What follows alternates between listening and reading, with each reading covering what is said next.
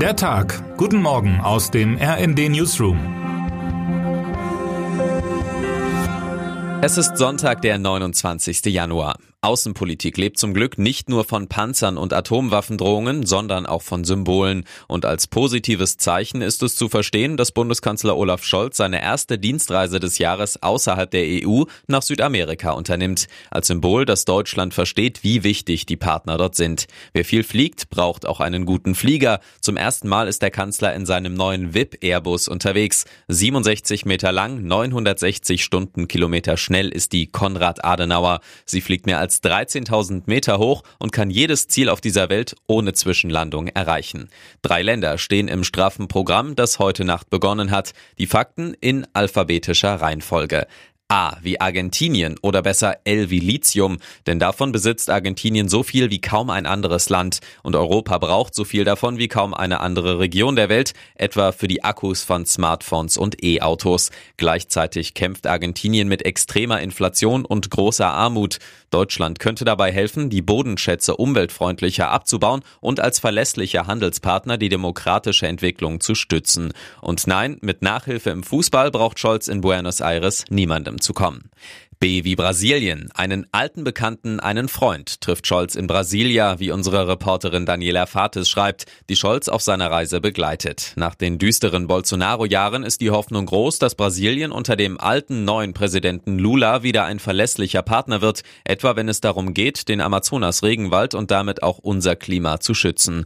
Auch auf der Suche nach Frieden für die Ukraine könnte Lula hilfreich sein. Was vor dem Treffen zu hören ist, klingt allerdings nicht sehr vielversprechend. Brasilien hat es Berichten zufolge abgelehnt, Munition zu liefern, weil es sich nicht lohnt, Russland zu provozieren, sagte Lula demnach. Obwohl auch Brasilien bei den Vereinten Nationen den russischen Angriff auf die Ukraine verurteilt hat, behält das Land aus wirtschaftlichen Gründen eine neutrale Position bei und beteiligt sich nicht an Sanktionen gegen das russische Regime.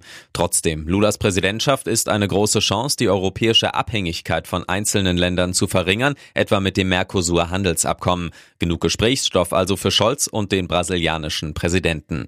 Und C wie Chile, auch hier wird es um Bodenschätze gehen. Außer Lithium hat Chile Kupfer im Angebot. Deutschland braucht es, um wichtige Stromtrassen für die Energiewende zu bauen. Ohne Kupfer keine Kabel. Mit diesem Bedürfnis stehen wir aber nicht allein da. China steht als Konkurrent immer im Hintergrund. Deutschland allerdings sei schon ein Wunschpartner, da es als leistungsstark und vertrauenswürdig gelte, heißt es in der Bundesregierung selbstbewusst. Überall stehen uns Türen auf, durch die müssen wir durchgehen. Termine des Tages. In der Fußball-Bundesliga steigt um 15.30 Uhr das Spiel FC Schalke 04 gegen den ersten FC Köln.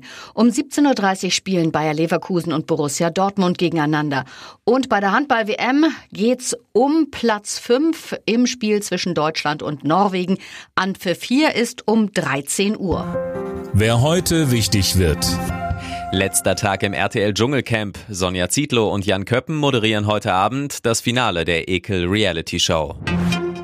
Und damit wünschen wir Ihnen einen guten Start in den Tag. Autor ist Christian Palm, am Mikrofon Christiane Hampe und Fabian Hoffmann. Mit rnd.de, der Webseite des Redaktionsnetzwerks Deutschland, halten wir Sie durchgehend auf dem neuesten Stand.